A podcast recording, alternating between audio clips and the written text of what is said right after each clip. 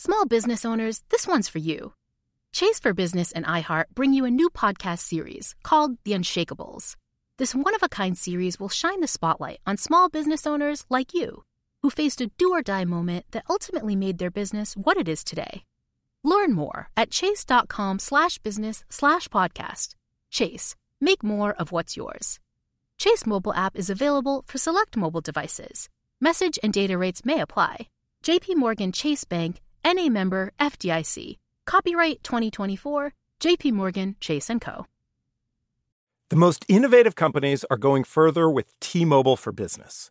The PGA of America is helping lower scores and elevate fan experiences with AI coaching tools and 5G connected cameras. AAA is getting more drivers back on the road fast with location telematics. And the Las Vegas Grand Prix is powering race day operations with 5G connectivity giving fans an experience at the speed they deserve. This is accelerating innovation with T-Mobile for Business. Take your business further at t-mobile.com/now. Experts claim there is nothing tougher than a diamond, but at Diamonds Direct, we beg to differ. Have you ever met a mother? Strong, radiant, timeless. This Mother's Day, give her the gift that meets her match with diamond jewelry starting at $200. Plus, Diamonds Direct's exceptional quality and unbeatable everyday price. You're sure to give her a gift that wows this generation and the next to come. Experience the thrill of jewelry shopping done right at Diamonds Direct. Diamonds Direct. Your love, our passion.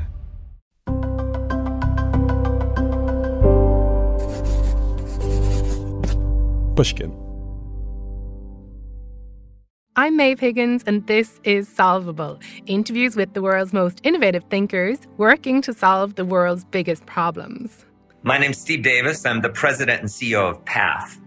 And my solvable is that we can, in the next couple of decades, eliminate or eradicate five to 10 diseases that are causing enormous human suffering today. So, our solvable today is a scary one and an exciting one eliminating or eradicating a number of horrific diseases. If you want to freak yourself out and you've got some time, you could check out the roll call of the top diseases on the World Health Organization's hit list.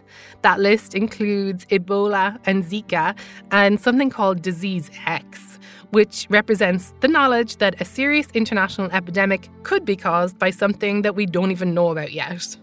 Disease X sounds terrifying, but of course, there are plenty of diseases that we do know about, which we can try to fight, and they're the ones you're going to hear Steve Davis talk about in this episode. These diseases are some of the world's biggest killers, and the organisation Steve runs, PATH, is working to either eradicate or eliminate them. So, top of Steve's list is polio. Polio was one of the most feared diseases of the 20th century. It can cause permanent paralysis and it's potentially deadly. There's no cure for polio, but there is a vaccine. Successful vaccination programs mean the US has been polio free since 1979. And globally, the number of reported cases has fallen by 99% in 30 years. But as you'll hear Steve say, the hardest part is getting to the last few cases to wipe out the disease for good.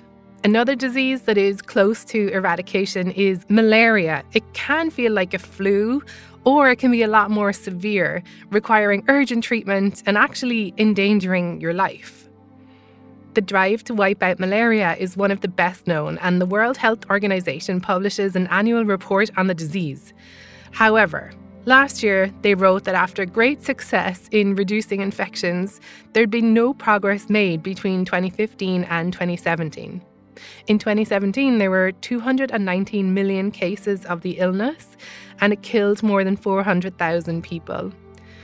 Steve also mentions river blindness, and that's caused by a parasitic worm transmitted to humans when they're bitten by infected black flies. River blindness is found most often on the African continent, but it's also in Yemen, Brazil, and Venezuela. More than 200 million people are at risk of river blindness. It's the world's second leading infectious cause of blindness. So, obviously, it can cause vision loss, but also severe skin diseases and neurological damage. There's no vaccine for it, but countries have been doing huge work to control and treat new infections. Colombia was the first country in the world to be verified and declared free of river blindness. Then Ecuador in 2014, Mexico in 2015, and Guatemala in 2016. Steve Davis describes himself as a transformative innovator with a passion for global health and saving lives. And he goes about doing this daily in his role as president and CEO of PATH. Now, I love the way this organization started out. Back in the 1970s, there was a bunch of researchers in Seattle looking to help Chinese manufacturers make better quality condoms. Isn't that just classic Seattle behaviour? And that was it. From their start in family planning, PATH have now become a global charitable conglomerate developing devices, medicines, and services.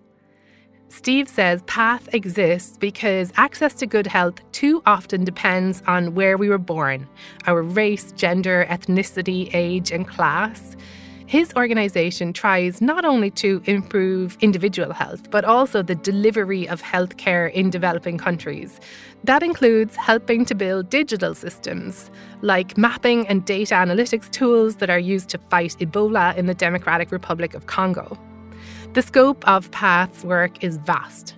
Now, unusually as an NGO, almost all of their work involves the private sector. That could be biopharma or digital distribution, anything. They try to bring private sector assets and their ideas to bear on these huge global problems, which might not otherwise seem commercially attractive. We'll hear more now in this conversation with Jacob Weisberg. Okay, here we go. There are many, many diseases that kill hundreds of millions of people a year uh, that are actually preventable, that we know how to treat it and hopefully how to even prevent it, but that the problem is we're not getting enough access to the people that need it the most of the tools and the solutions. So the opportunity is now we are in this extraordinary moment in history where we're actually pursuing to actually get rid of some of the oldest killers on the face of the earth. What's brought you to this problem? Well, I'm neither a technologist by heart or a doctor, but I do know and I believe in the power of technology and human spirit together can conquer a lot of things. And we've seen that already. And what's so exciting is I think we're in a space where, in a time in history, where those two things have come together to actually banish some of the world's oldest killers. And I'm very inspired by the fact that not only do we have political will and commitment at a scale around a few of these diseases that we've never seen before, we also have the technology, including both the biochemical technology of better vaccines, better medicines.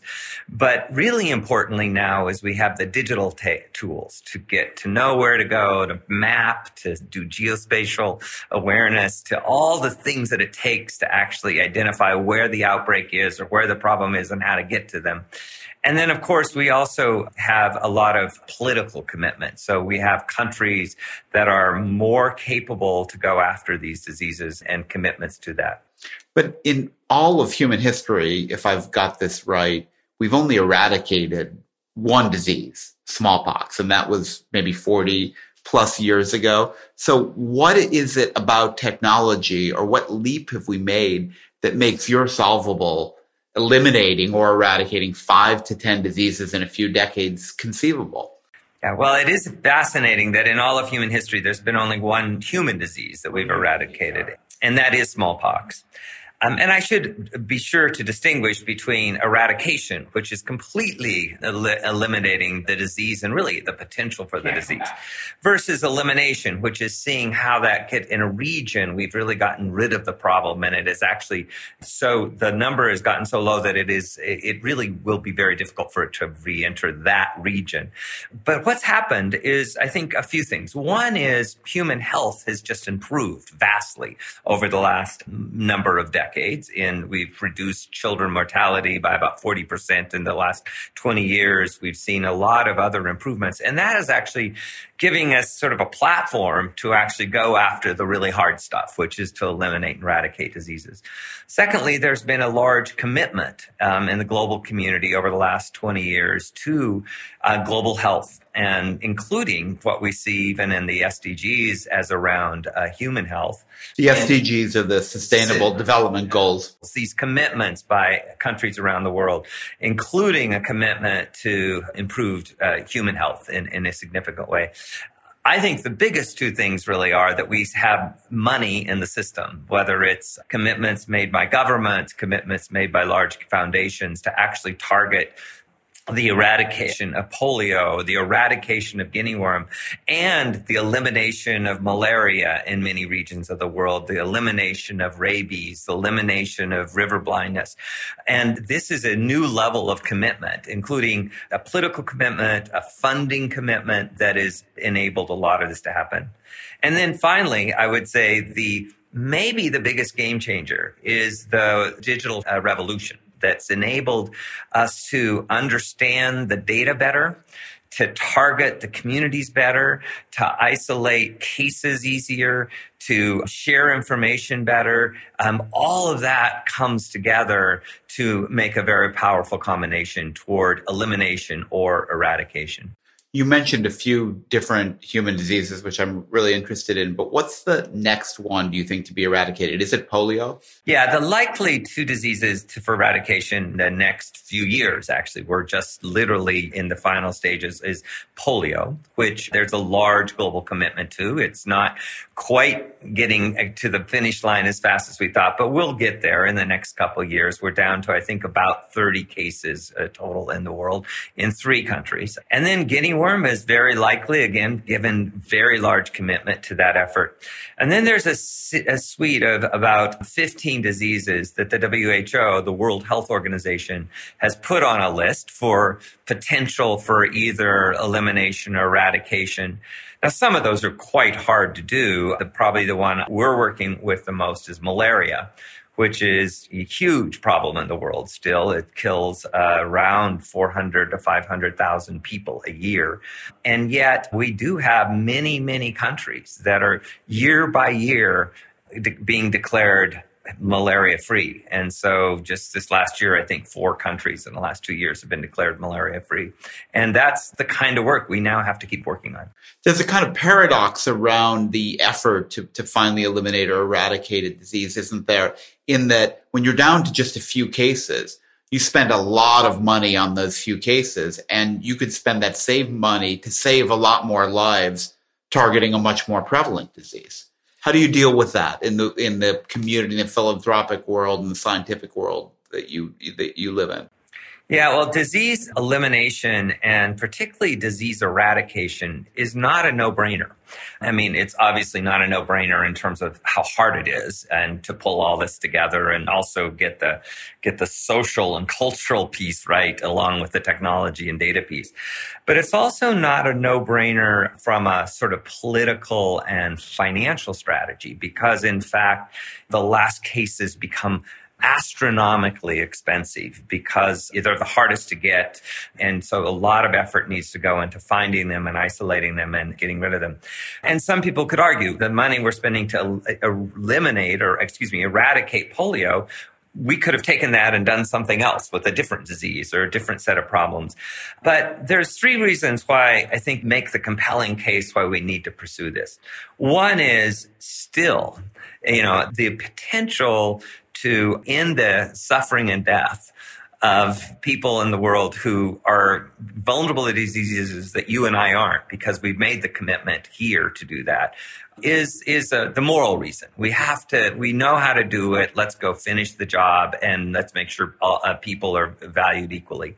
There's a second reason, which is the potential for ongoing cost saving. So the estimation is in the tens to 20 billion numbers around what it will save the world once we eliminate polio from having to treat it and manage it over the time. And then the final, I think, is a strong belief that we need to demonstrate to the world that we can actually get this job done. Because then when we go back to the global community, whether it's taxpayers or legislators or funders, there is a commitment that we can actually set a target, get it done, and go after the next one. Yeah, I mean, nobody wants to march behind the banner that says, let's almost eliminate polio, right? I mean, you need a level of inspiration around an ambitious goal that says people have been suffering for centuries from this. Let's get rid of it forever. Yeah, that's why I think it's an exciting solvable because it's imminently doable, although wildly difficult. But it's also, there's a little bit like the moment is now that we haven't ever had this experience before. I mean, yes, there was, was one and huge success called smallpox, but the, the idea that we can sit at tables, which I'm actually sitting at and talking about which disease and how in what countries can we eliminate it or could we take a global eradication strategy is pretty remarkable in the scheme of things. So you talked about data as the thing that really enables the breakthrough here. But for data, you need good reporting. And in these countries where many of these diseases are most prevalent, don't have developed medical systems. They don't necessarily have good reporting. I mean, I love the idea that we can visualize these hotspots and pinpoint them, but how do we necessarily know how it's happening? Well, again, getting the right data and digital capabilities and infrastructure around these problems is not trivial problem to solve. And the good news, I think, is there's quite a bit of energy and again, investment know-how, know-how in countries to do this.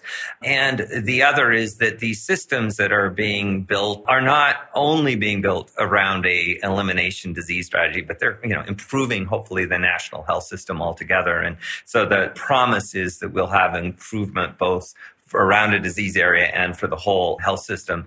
But, you know, quality is always a challenge. Can we get the right tools to the right people? Can we measure and validate numbers in a correct way? But, you know, we've certainly seen through the polio uh, eradication efforts. My group helped set up uh, the emergency operations centers and did the geospatial mapping, et cetera, for some of the recent Ebola outbreaks in the Democratic Republic of Congo. And while that's a very difficult problem and it, there's all sorts of complications, the data uh, quality of what we know, where we know it, how fast we know it is, is actually quite remarkable how much it's improved. Who sets the priorities of which diseases we go after? There are different places in the world. They affect different constituencies you have a quick list that it's polio, guinea worm. You seem to know what the order is. Yeah, well, uh, the, the official list is the WHO, the World Health Organization, and all of the member states of the United Nations have signed on to that. So that, that, and that's where my list is. Here's the, the numbers. But then there's, you know, things that influence those selections. Certainly one of them is just the state of the science. Do we have a good vaccine? Do we have the right diagnostic tools? All those things will matter in terms of feasibility. And then the other is the, again, the funding and political commitment, and that can be at a regional level. So India recently stepped up and has committed to we are going to eliminate malaria. Zambia has recently, you know, put a declaration from their president that uh, they're going to eliminate uh, malaria in their region, and so, and that then comes with both domestic funding and also global funding to support those efforts, and that that actually obviously influences where on those lists we end up putting our uh, energy and time the big pharmaceutical companies work in their profit driven enterprises. And we've had this problem of incentives that the, the poor people who suffer most from disease are not buyers of expensive pharmaceuticals. Are we getting better at dealing with the pharmaceutical companies and getting them to, to do the kind of research we need to create uh, drugs? There's no question we're doing better. And I sit with the CEOs of many of those companies and see the progress we've made over the last 15 years due to a lot of different efforts and, and leadership that we are making vast improvements, both in terms of commitments to research and development, to commitments to access, to commitments to participation in these global undertakings. That said, you know, better is a relative term. We still have some work to do and, and it's, it's still not a, a slam dunk. There are several things there. You're absolutely correct. The vast majority of these diseases are diseases which are diseases of the poor. Um, that the reason rich people aren't getting most of these diseases. I mean, for instance, you know, HIV is not on either of those lists, but HIV is a disease that the rich and the poor world both have, and therefore there's incentive for investments in those kinds of diseases. Where there's not as much incentives, we've created mechanisms to to enable uh, pharmaceutical companies and biotech and other companies to to engage. So we've either there's like the END fund, the END END fund, which has been set up to provide more incentives to go after some uh, diseases. There's uh, my organization works on a number of vaccines that are not there's no really market force for them, but if we can get some philanthropic money to de-risk that innovation, then the companies are willing to do it and do it quite well. So we're working on a whole bunch of different ways to ensure that there's a market if somebody does invest, to find ways to subsidize or de-risk some of this for some companies, and literally just to get the, companies at the table to commit to it as part of their larger scientific commitment it must just drive you crazy to see people dying of disease in the developing world and then people in the developed world have these superstitions against vaccination, which very much controversy right now. But why is that happening? And if they knew what you knew, would people not be resistant to vaccinating their children?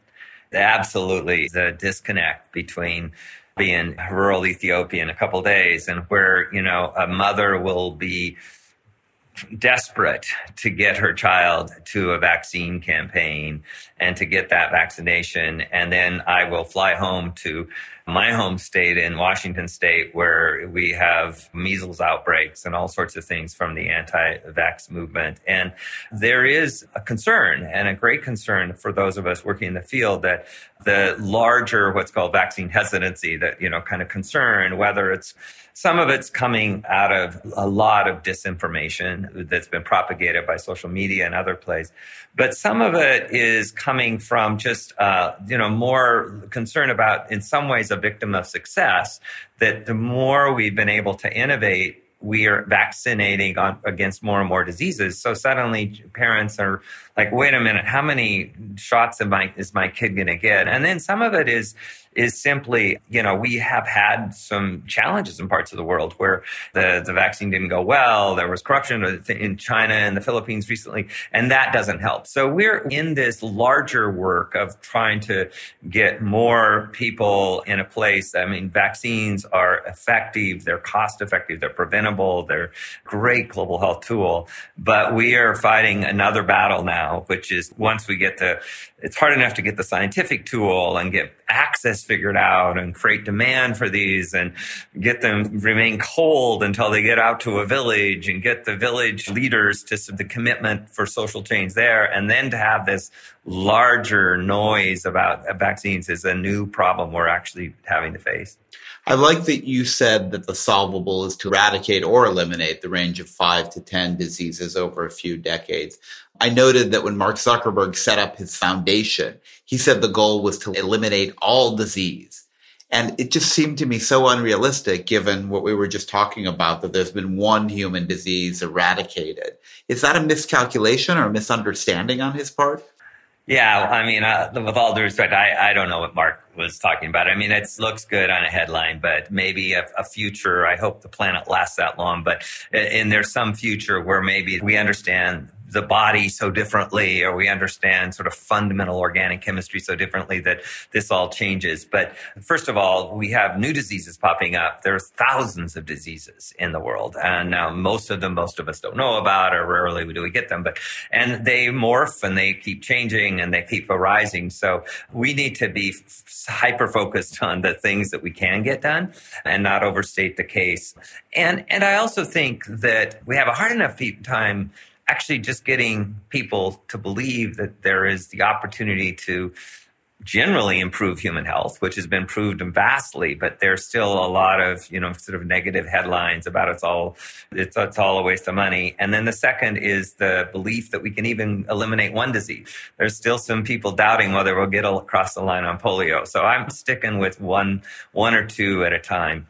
What's going to happen when polio is finally eradicated? Is there going to be a ceremony? Is there going to be an award? Is there going to be a day of, of global celebration? I mean, there should be, right? I, I suspect there's, you know, somebody's thinking about that already. It's like they think about the Queen's funeral or something. they, they've got it planned, but they can't talk about it. Uh, look, uh, first of all, it's a long process. So just to be clear, the WHO makes these declarations, and there's a long protocol on what it takes to declare any, uh, something eliminated and then eradicated.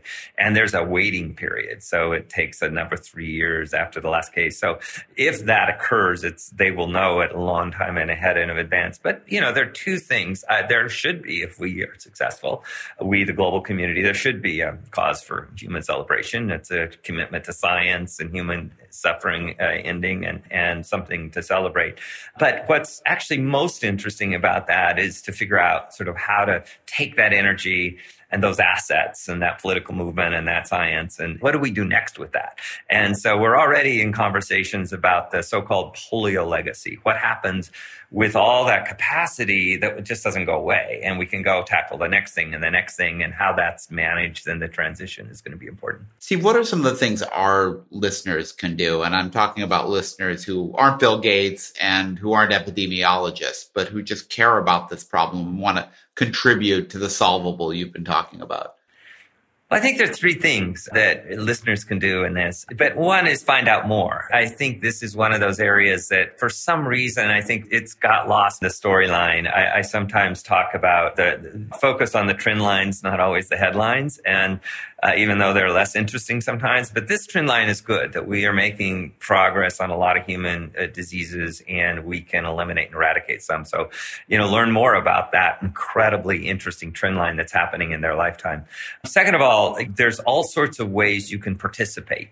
Everything from how Rotary members end up being very active in both the polio and the malaria campaign. There's NGOs and uh, organizations around the world doing work in this area and they they can identify those and, and get online and attract them and support them.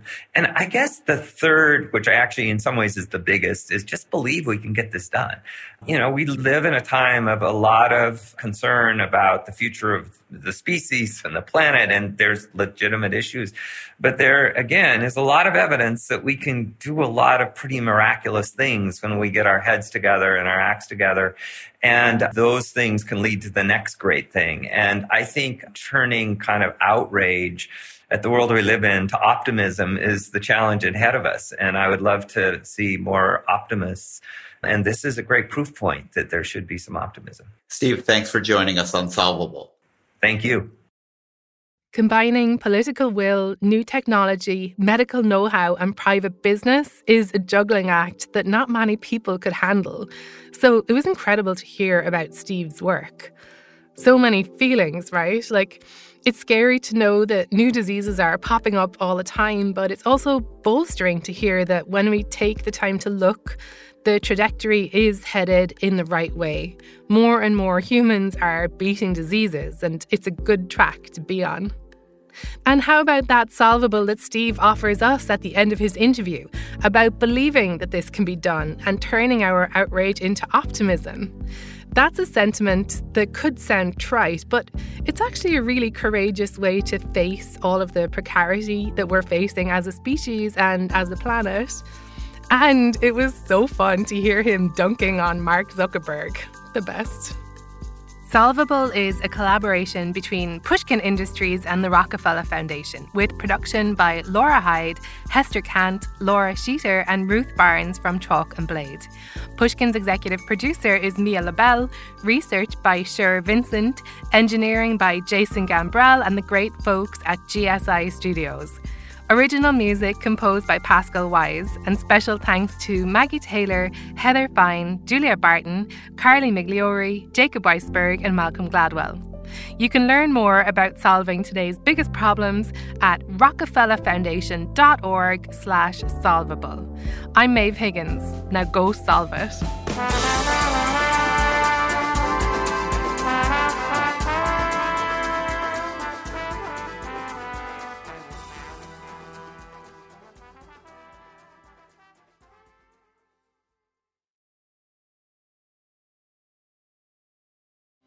Discover a new educational and interactive podcast, Stories for Kids by Lingokids. Our episodes are packed with fun activities, right, Elliot? Oh, yes! We went shape hunting around the block and we found spheres and cubes on the street. That was great fun. Join Stories for Kids, the Lingokids podcast, inspiring you to learn while having fun. Listen to Stories for Kids on the iHeartRadio app, Apple Podcasts, or wherever you get your podcasts. Hey there, I'm Dr. Maya Shankar, and I'm a scientist who studies human behavior.